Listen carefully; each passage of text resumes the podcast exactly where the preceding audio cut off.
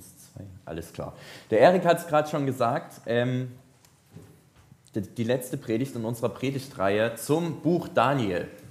Wir haben uns als Gemeinde in den letzten Wochen und Monaten mit den ersten sechs Kapiteln des Buchs Daniel beschäftigt, mit dem, was Daniel in seinem Leben erlebt, ähm, was er mit Gott erlebt. Und ich darf heute äh, in die letzte Predigtreihe starten und darf noch mehr über Daniel reden, über das, was er erlebt hat. Und ich darf über einen top aktuellen Bibeltext eigentlich reden und über ein top aktuelles Thema. Denn, und das ist vielleicht ein Grund, ähm, warum dieser Bibeltext so ein Stück weit verwirrend ist, das Thema ist die sogenannte Apokalypse. Es geht in dem Text um die Zukunft, um das Ende der Welt.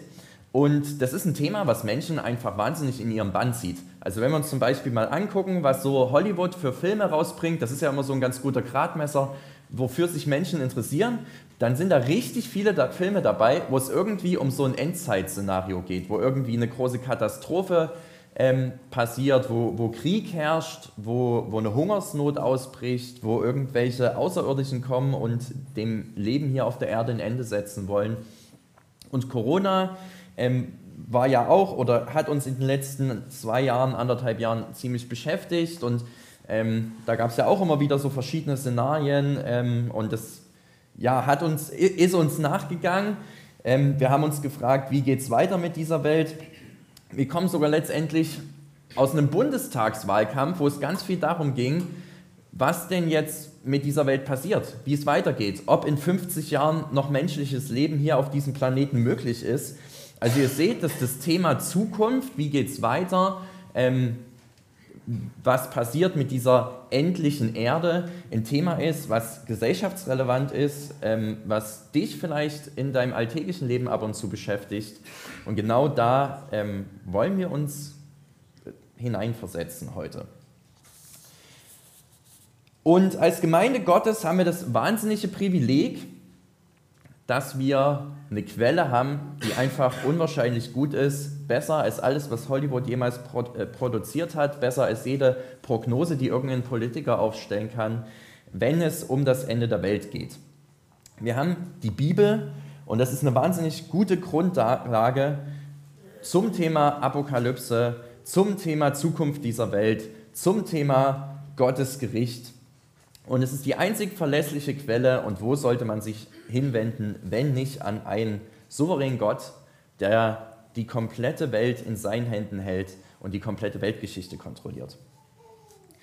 Und der Erik hat äh, vorhin schon angedeutet, der Text in äh, Daniel 7, und vielleicht hast du ihn diese Woche sogar schon gelesen äh, im Rahmen des, des Bibelleseplans, den wir als Gemeinde gerade machen. Dieser Text, der ist verwirrend. Das liegt unter anderem daran, dass er zu den apokalyptischen Texten der Bibel zählt. Also es gibt in der Bibel verschiedene Texte, und das habe ich gerade schon gesagt, die sich mit der Zukunft auseinandersetzen. Bekan die bekanntesten Texte dazu, die stehen in der Offenbarung, aber nicht nur die Offenbarung beinhaltet apokalyptische Texte, sondern eben auch das Buch Daniel. Das Buch Daniel ist in zwei Teile eingeteilt. Die ersten sechs Kapitel, die sind so biografisch, das sind die Geschichten, die man so ein bisschen kennt. Daniels Freunde in, im, im Hochofen und äh, Daniel in der Löwengrube. Äh, Stories aus Daniels Leben, aus denen wir uns unwahrscheinlich viel mitnehmen können, die ihr in den letzten Wochen schon gehört habt. Und dann gibt es noch einen zweiten Teil vom Daniel-Buch.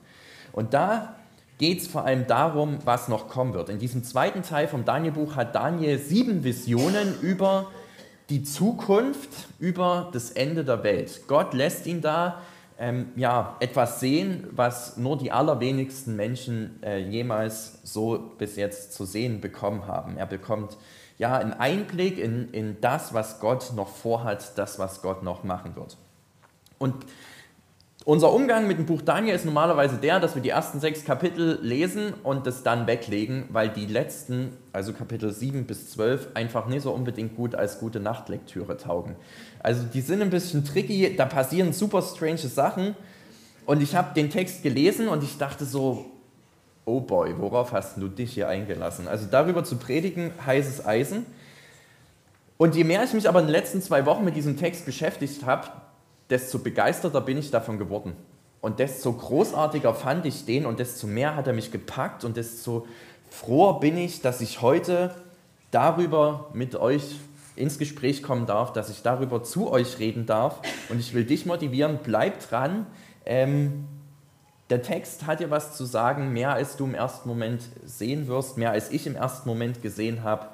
Und der Text ist mutmachend, der Text ähm, ist lebensverändernd. Und ja, wenn du eine Bibel dabei hast, dann will ich dich ermutigen, egal ob digital oder auf Papierform, lies gerne mit, ähm, denn es lohnt sich. Die Situation, die hier beschrieben wird, die findet ungefähr zehn Jahre vor dem Festmahl aus Daniel Kapitel 5 statt. Also wir müssen uns so ein bisschen zeitlich zurückversetzen. Das Buch ist nicht ganz chronologisch aufgebaut. Und was der Daniel macht, der geht eines Abends schlafen und auf einmal passiert was total lebensveränderndes für ihn. Er findet sich in einem Zoo voller seltsamer und angsteinflößender Tiere wieder. Ich sah in meiner nächtlichen Vision, wie aus allen vier Himmelsrichtungen Stürme kamen, die das große Meer aufwühlten. Vier große Tiere stiegen aus dem Meer, jedes hatte eine andere Gestalt. Das erste sah aus wie ein Löwe, hatte aber Flügel wie ein Adler. Während ich es betrachtete, wurden ihm die Flügel ausgerissen. Es wurde aufgerichtet und wie ein Mensch auf zwei Füße gestellt. Es bekam auch das Herz eines Menschen. Das zweite Tier sah aus wie ein Bär. Es hatte sich auf der einen Seite aufgerichtet und hielt drei Rippen zwischen seinen Zehen. Man rief ihm zu, steh auf und friss dich voll mit Fleisch. Danach sah ich ein Tier, das wie ein Leopard aussah. Doch es hatte vier Flügel an seinen Seiten und auch vier Köpfe. Ihm wurden eine große Macht anvertraut. Danach erblickte ich in meiner Vision ein viertes Tier, das grauenerregend anzusehen war. Es war außergewöhnlich stark, hatte große eiserne Zähne, es fraß und zermalmte und zertrat den Rest mit Füßen. Es unterschied sich völlig von den anderen Tieren und hatte auch zehn Hörner. Als ich die Hörner beobachtete, wuchs auf einmal ein kleines Horn zwischen ihnen hoch. Seinetwegen wurden drei andere Hörner herausgerissen. Dann sah ich auf einmal Menschenaugen an diesem Horn und ein Maul, das große Reden schwang. Also wenn ihr das so auf euch wirken lasst, dann habt ihr jetzt vielleicht eine Vorstellung davon, warum der Erik ein bisschen verwirrt war und auch ich am Anfang. Was hier passiert ist, dass der Daniel eine Vision hat. Er schläft ein und Gott begegnet ihm in einem Traum und vor ihm läuft ja aber mehr als so ein Film ab, sondern das, was dort passiert, da ist Daniel richtig ein Teil davon und er hat auch ein Bewusstsein. Also er kann auch eingreifen ähm, und er kann in diesem Traum handeln, wie wir da noch sehen werden.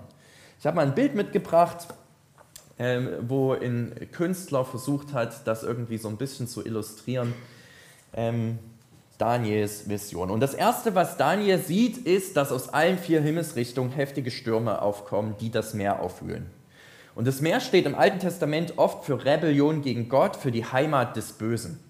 Und schon da wird dem Daniel gedämmert haben, dass das, was jetzt hier kommt, nicht unbedingt der schönste Traum ist, sondern dass das in erster Linie erstmal bedrohlich wirkt. Aus diesem großen Meer, aus der Rebellion gegen Gott, steigen vier seltsame, total unwirklich wirkende und trotzdem bedrohlich klingende Wesen empor. Und die meisten deutschen Bibeln übersetzen das immer mit Tieren, also mit vier Tieren, was vielleicht die Brutalität dieser Wesen, die dahinter steckt, gar nicht so richtig zum Ausdruck bringt. Ähm, in anderen Sprachen ist von Biestern oder Monstern die Rede, was es hier vielleicht viel mehr für uns verbildlicht, was das für Wesen waren, die da sich plötzlich vor dem Daniel aufbauen. Also ihr müsst euch Wesen vorstellen aus echten Albträumen.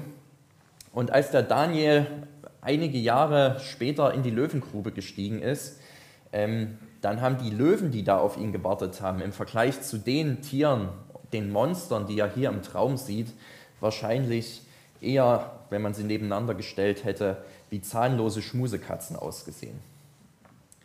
Jetzt habe ich erwähnt, dass äh, apokalyptische Texte äh, in der Regel etwas komplizierter sind und das liegt daran, dass sie mit Symbolen arbeiten. Und das ist auch hier in dem Text so. Und es ist ganz wichtig, dass wir das verstehen als Grundlage. Die vier Tiere, diese Monster, das sind Symbole. Also es ist nicht so, dass die Bibel uns sagt, dass irgendwann mal irgendwelche mutierten Tiere aus dem Meer emporsteigen werden und es uns Menschen das Leben schwer machen, sondern diese Tiere, so wird es Daniel im Textverlauf erklärt und das werden wir nachher noch auch sehen, die symbolisieren vier Reiche, vier Herrscher, ähm, die über Menschen herrschen, die aufeinander folgen werden und die Angst und Schrecken verbreiten. Und an dieser Stelle erinnert sich der ein oder andere von uns vielleicht, der diese Predigtreihe schon von Anfang an mitgenommen hat und äh, mehr über Daniel gelernt hat, an eine Predigt, die der Joe vor ein paar Wochen gehalten hat aus Daniel 2. Ähm, Im Kapitel 2 gibt es nämlich schon mal eine Vision. Die hat allerdings nicht der Daniel, sondern der König Nebukadnezar. Und ähm, der hat eine Vision von einer Statue, die aus verschiedenen Metallen äh, besteht und kann die überhaupt nicht deuten. Und Gott sagt dem Daniel erstens, was der Nebukadnezar geträumt hat und zweitens verrät er ihm auch, was das bedeutet. Ähm, und wenn man die beiden Sachen nebeneinander legt, dann stellt man fest, dass es da eine Menge Parallelen gibt.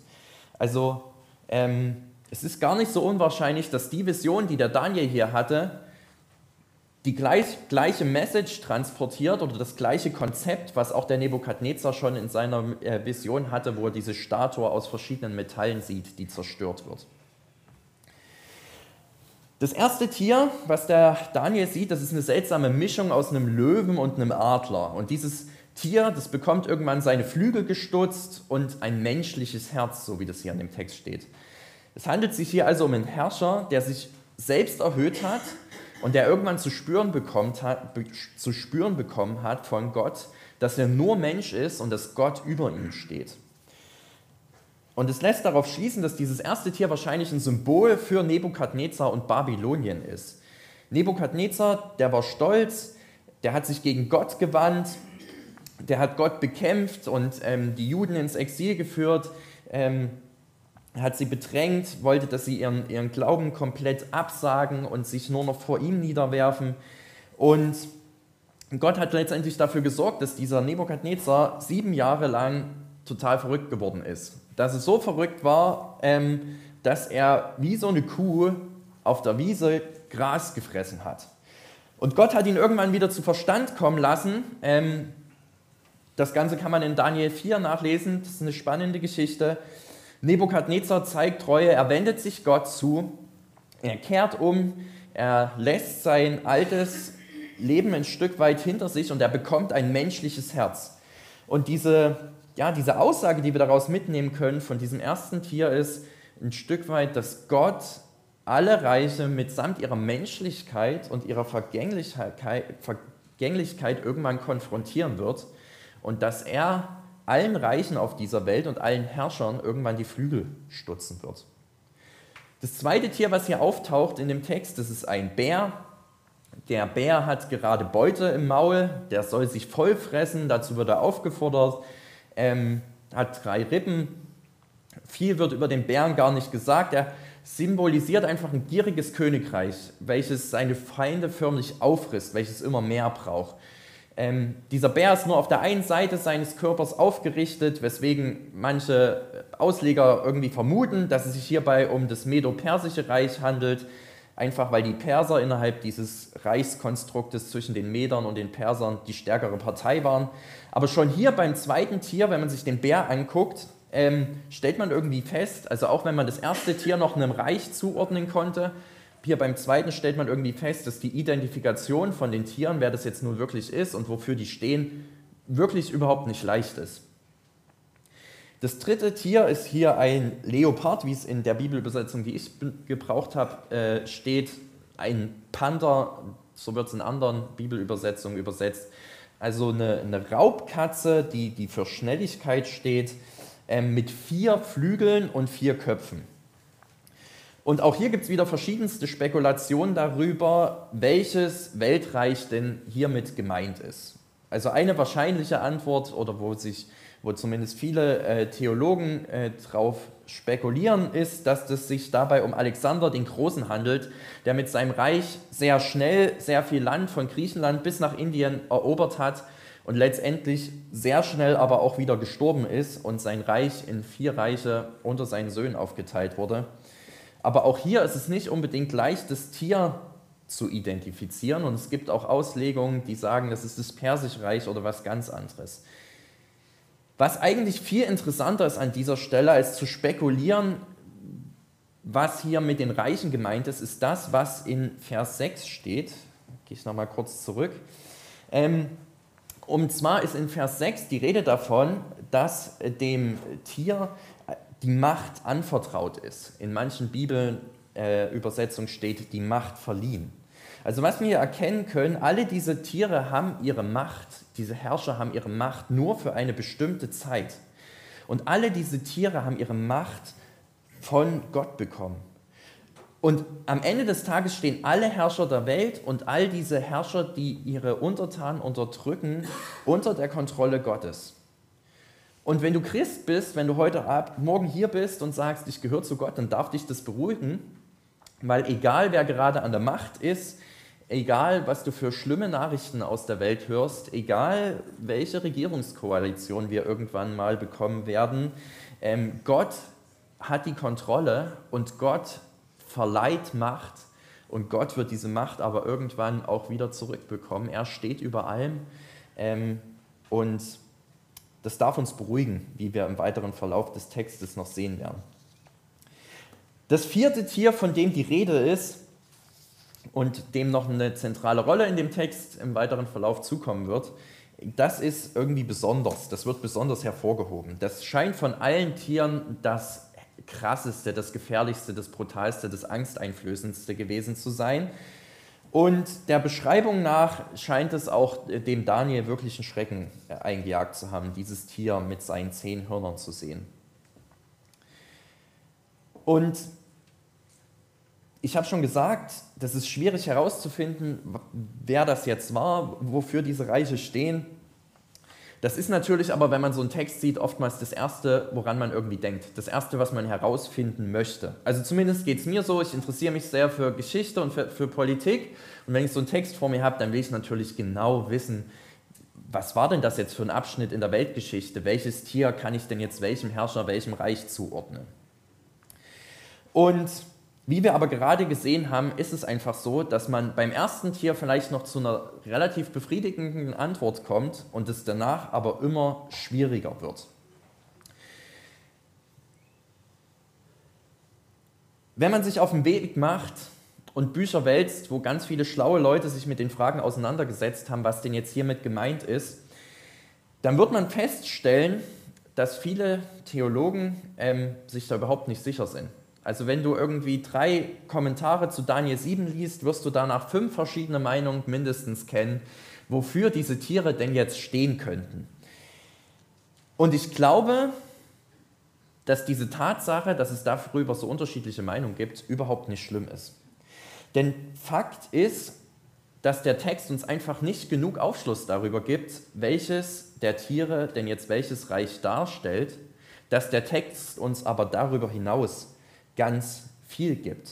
Ja, also wir können das dritte Tier zum Beispiel auf Alexander den Großen deuten, weil er sich schnell ausgebreitet hat, aber genauso hat sich auch das Pers persische Reich schnell ausgebreitet und die vier Enden der Welt beherrscht. Ähm, und manche wollen in diesem Panther sogar Nazi-Deutschland sehen, was sich auch schnell ausgebreitet hat und dann am Ende des Tages von vier Besatzungsmächten kontrolliert ähm, wurde.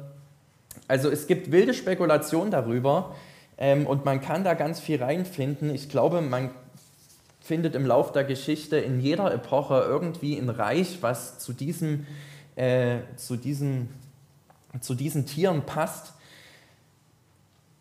Und das ist aber nicht die entscheidende Frage, denn wir werden wahrscheinlich keine abschließende Antwort finden. Und ich bin, ja, wie gesagt, ähm, der Überzeugung, dass das nicht schlimm ist. Denn das Anliegen des Textes sind zwei Sachen. Zum Ersten, das Buch Daniel, das will Hoffnung machen. Darum wird es gleich noch gehen. Ähm, und das Zweite, was das Buch Daniel machen will, ähm, es will uns zeigen, dass nur ein grundlegender Eingriff von außen diese Welt verändern wird.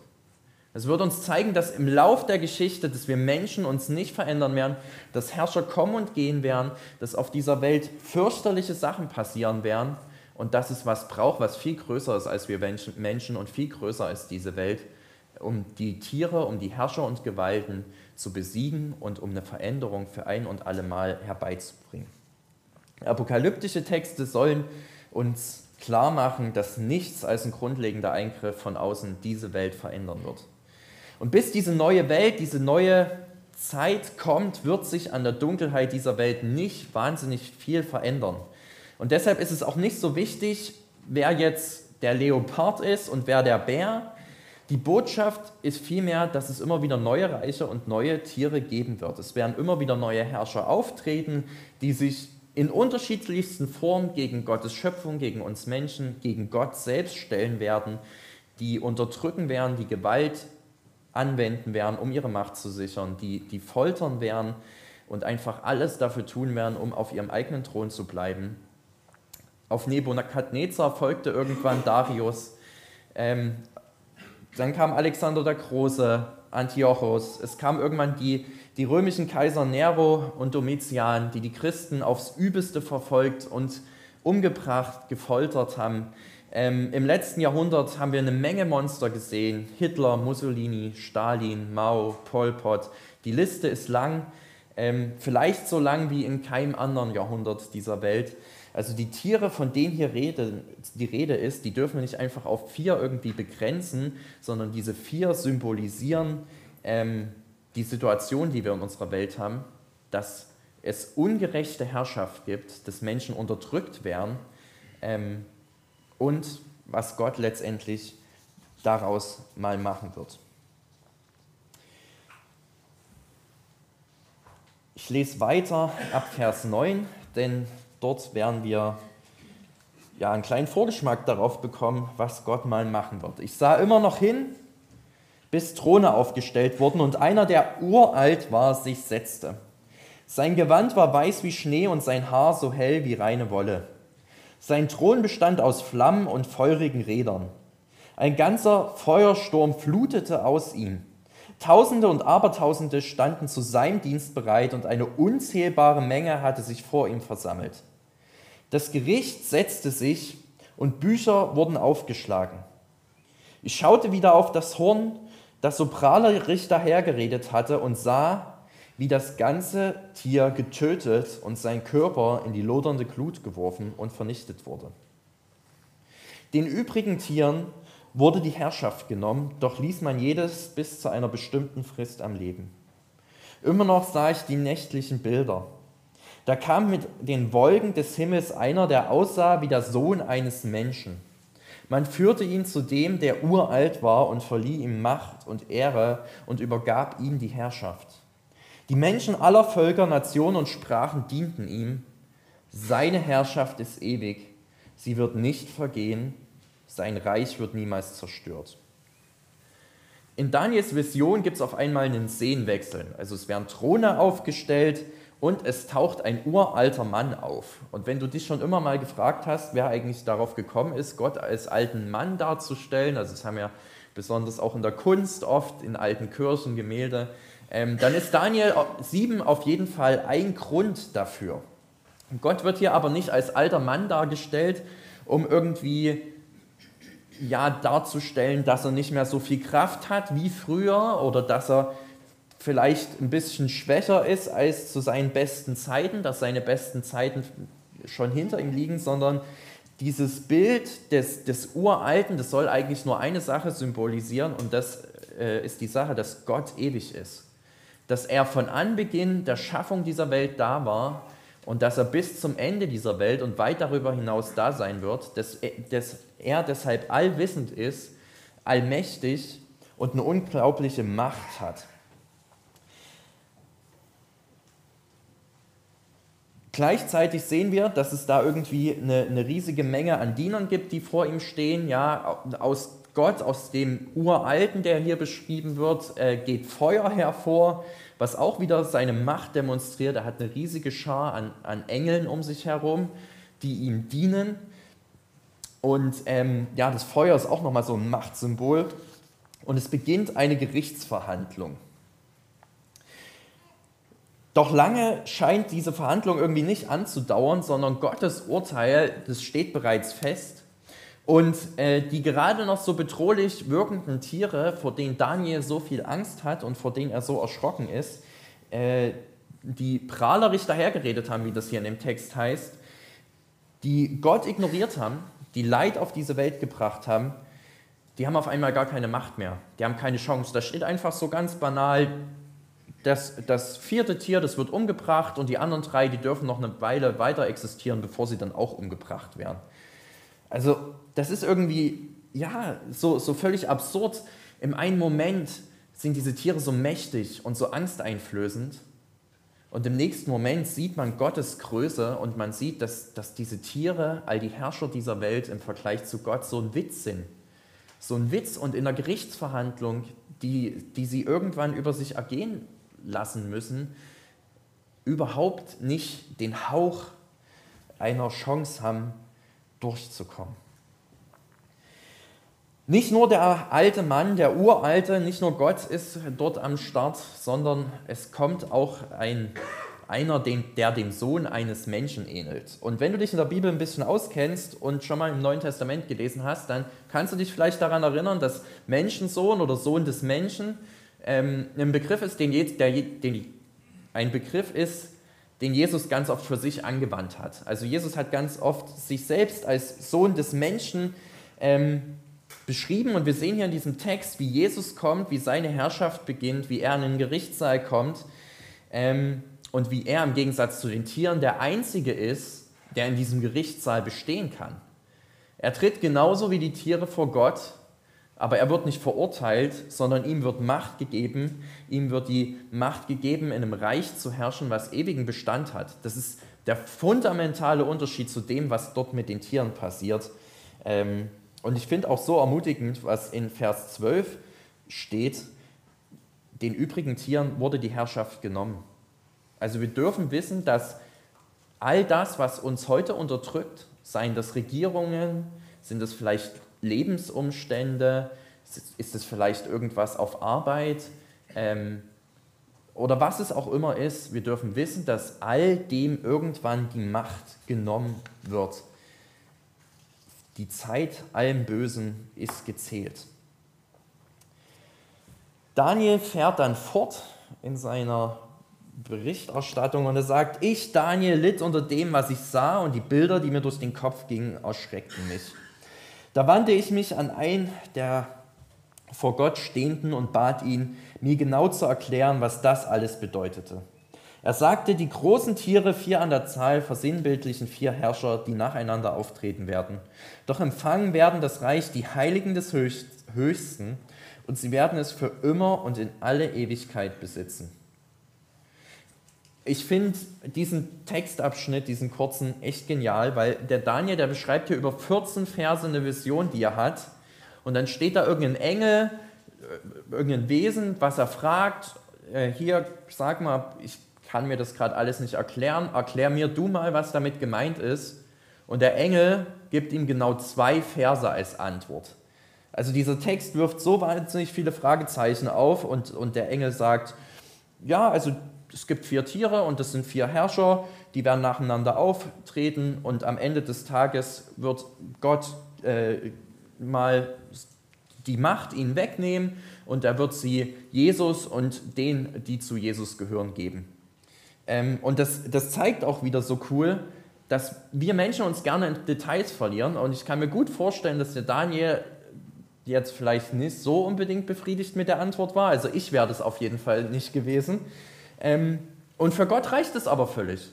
Für Gott reicht es völlig, dem Daniel zu sagen, hier pass mal auf, das sind einfach vier Herrscher und so wird es sein. Und wichtig ist auch noch zu wissen, ähm, denen wird die Macht genommen, egal was die gerade machen, ihnen wird die Macht genommen, sie wird Jesus und den Heiligen gegeben und die werden sie für immer und ewig besitzen.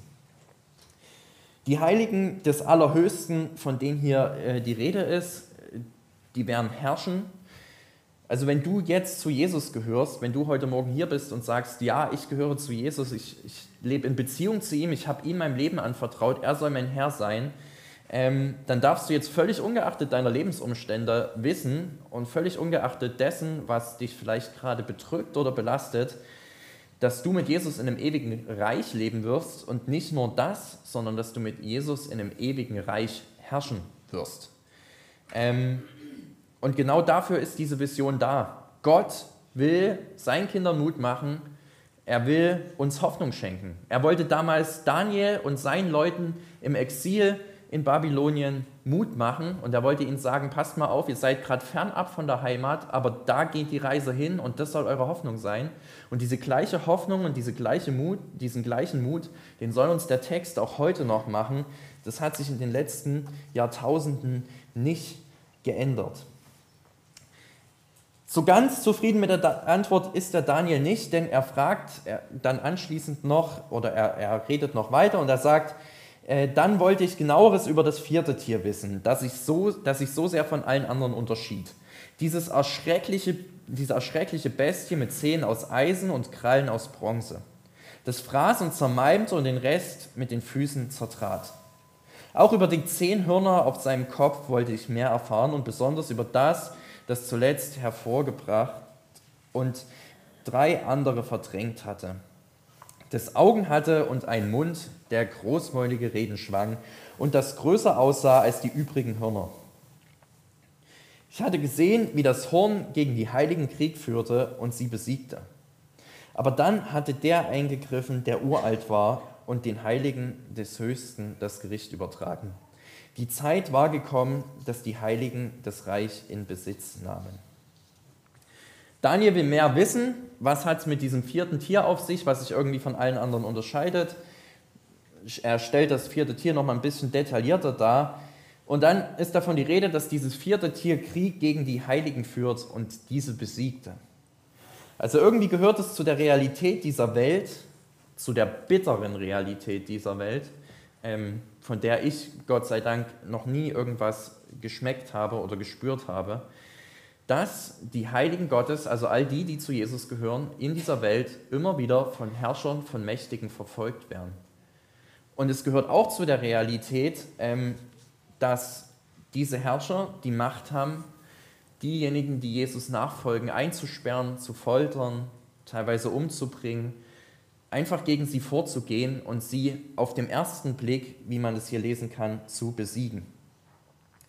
Uns als Menschen können böse Dinge passieren, Dinge, die wir nicht verstehen können. Und ähm, ich muss irgendwie sagen, wenn ich mir das so vor Augen male und wenn ich, wenn ich das hier lese und, und wenn ich vor allem die Realität um mich herum anschaue, dann muss ich manchmal sagen, dass ich nicht so richtig verstehen kann, warum Gott das zulässt, dass diese Welt immer wieder von Monstern beherrscht wird warum Gott das zulässt, dass Biester, die jegliche Menschlichkeit verloren haben und nur noch mehr Ma äh, Gier nach Macht und nach Herrschaft haben, diese Welt regieren.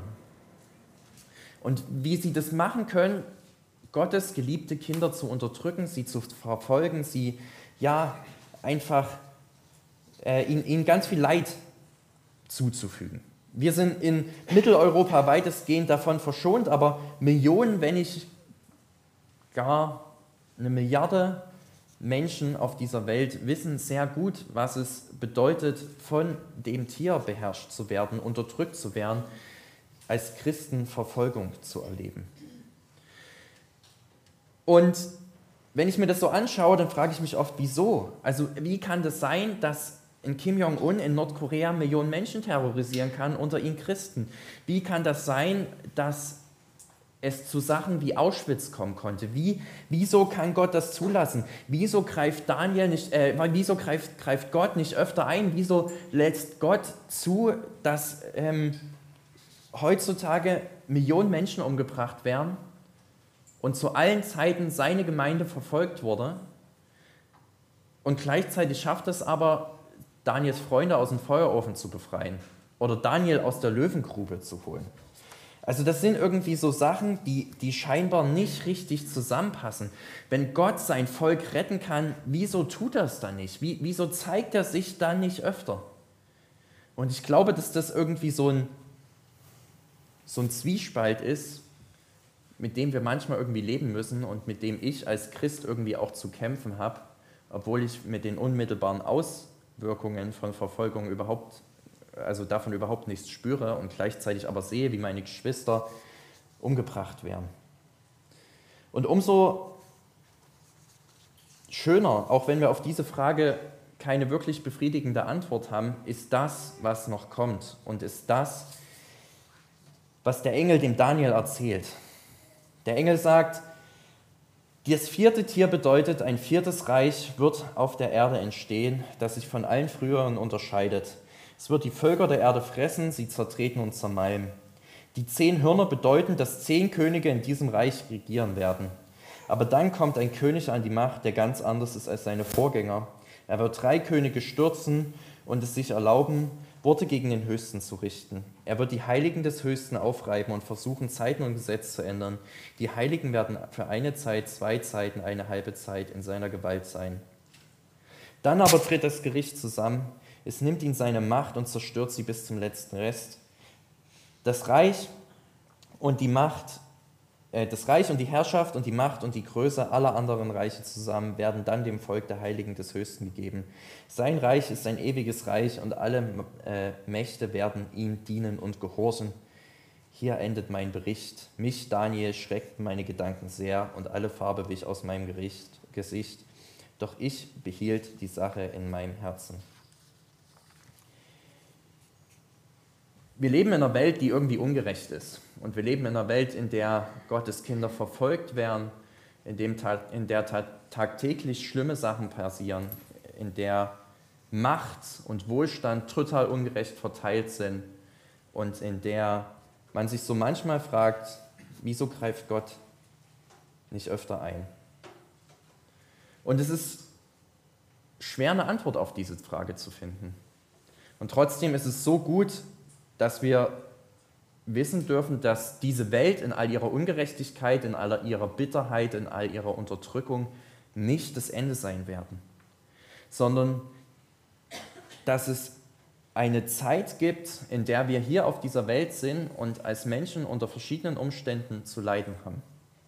Und dass aber genauso eine Zeit kommen wird, in der das anders ist. Hier steht, die Heiligen werden für eine Zeit, zwei Zeiten und eine halbe Zeit in seiner Gewalt sein. Das ist eine ziemlich komische Zeitangabe. Also da kann man irgendwie sagen, dreieinhalb Jahre könnten das sein oder dreieinhalb Jahrzehnte. Ähm, ich glaube, dass diese seltsame Zeitangabe, die hier gebraucht wird, ähm, auch wieder ein Symbol ist. Dreieinhalb ist die Hälfte von sieben und die sieben, das ist in der biblischen Apolog äh, äh, äh Apokalyps, biblischen apokalyptischen Literatur die Zahl der Vollkommenheit. Die Vollkommenheit ist nicht bei den Mächten dieser Welt. Alles, was wir hier erleben werden, ist nur temporär. Die Zeit hier ist begrenzt und weit davon entfernt, vollkommen zu sein. Und es wird aber irgendwann den Zeitpunkt geben, wo Gott kommen wird, wo es Gericht geben wird und wo all das, was erlitten wird, gesühnt werden wird. Und Gericht ist oft eine Sache, über die wir nicht gerne reden. Gericht gefällt uns nicht so richtig, weil wenn man über Gericht redet und darüber, dass mal ein Weltgericht kommen wird, dann bedeutet es auch immer, dass Menschen verurteilt werden.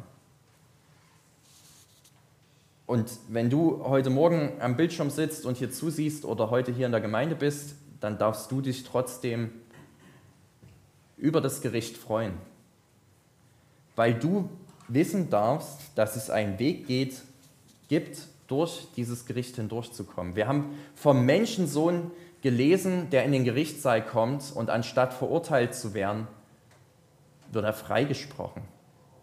Ihm wird die Herrschaft übertragen und mit ihm zusammen herrschen die Heiligen.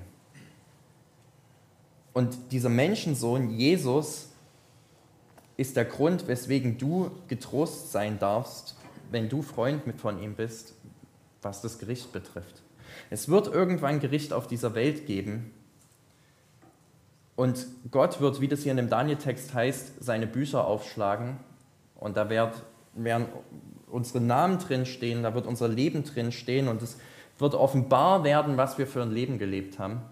Und ich glaube, es werden auch Dinge offenbar werden, von denen ich zum Beispiel aus meinem Leben keine Lust habe, dass sie offenbar werden. Aber vor Gott wird alles offenbar werden, weil er der Reine und der Wahre ist und, und der, der die Macht hat zu richten. Und wenn du zu Jesus gehörst, dann darfst du aber wissen, dass Gott nicht auf dich schauen wird im Gericht, sondern auf Jesus. Und du darfst wissen, dass alles, was dir in dieser Welt widerfahren ist, dass alles, was irgendwie ja, dich belastet, wo Menschen Unrecht an dir geübt haben, dass das gerecht gerichtet werden wird. Und deswegen ist auch Vergebung möglich. Deswegen ist Vergebung möglich, weil wir wissen dürfen, es kommt irgendwann ein Gericht und es wird dieses Gerichtsurteil geben ähm, und es wird ultimativ gut sein und wir müssen uns nicht um unsere eigene Rache irgendwie kümmern, sondern wir dürfen darauf vertrauen, dass Gott ein gerechtes Urteil sprechen wird und dass er seine Herrschaft errichten wird mit all denen, die zu Jesus gehören, weil sein Sohn, der das perfekte Leben gelebt hat, am Kreuz gestorben ist, weil er das Gerichtsurteil getragen hat, was den Biestern zukommt und was wir eigentlich verdient hätten. Jesus hat ultimativ erlebt, was es bedeutet, unter dem Biest zu leiden. Er hat die Last der ganzen, die, die Last der Sünde, alle Vergehen der ganzen Welt getragen. Ähm, und er ist am Kreuz gestorben unter dieser Last. Äh, und das Biest, das größte Biest, der Satan, größte Widersacher Gottes, hatte scheinbar gewonnen. Aber wir dürfen heute wissen, dass das nicht so ist, sondern dass Gott gesiegt hat. Der Kampf ist längst entschieden und auch wenn wir heute noch Leid erleben, wenn wir uns manchmal fragen, wie Gott gewisse Dinge zulassen kann, wie wir mit den Mächtigen in dieser Welt fertig werden sollen, dürfen wir Hoffnung haben, Hoffnung auf das, was noch kommt, Hoffnung darauf, dass wenn Gott sogar Könige und Herrscher stürzen wird, dass er auch mit unseren kleinen Problemen äh, klarkommt und Hoffnung darauf, dass wir irgendwann mit ihm gemeinsam in einer neuen Welt regieren dürfen. Amen.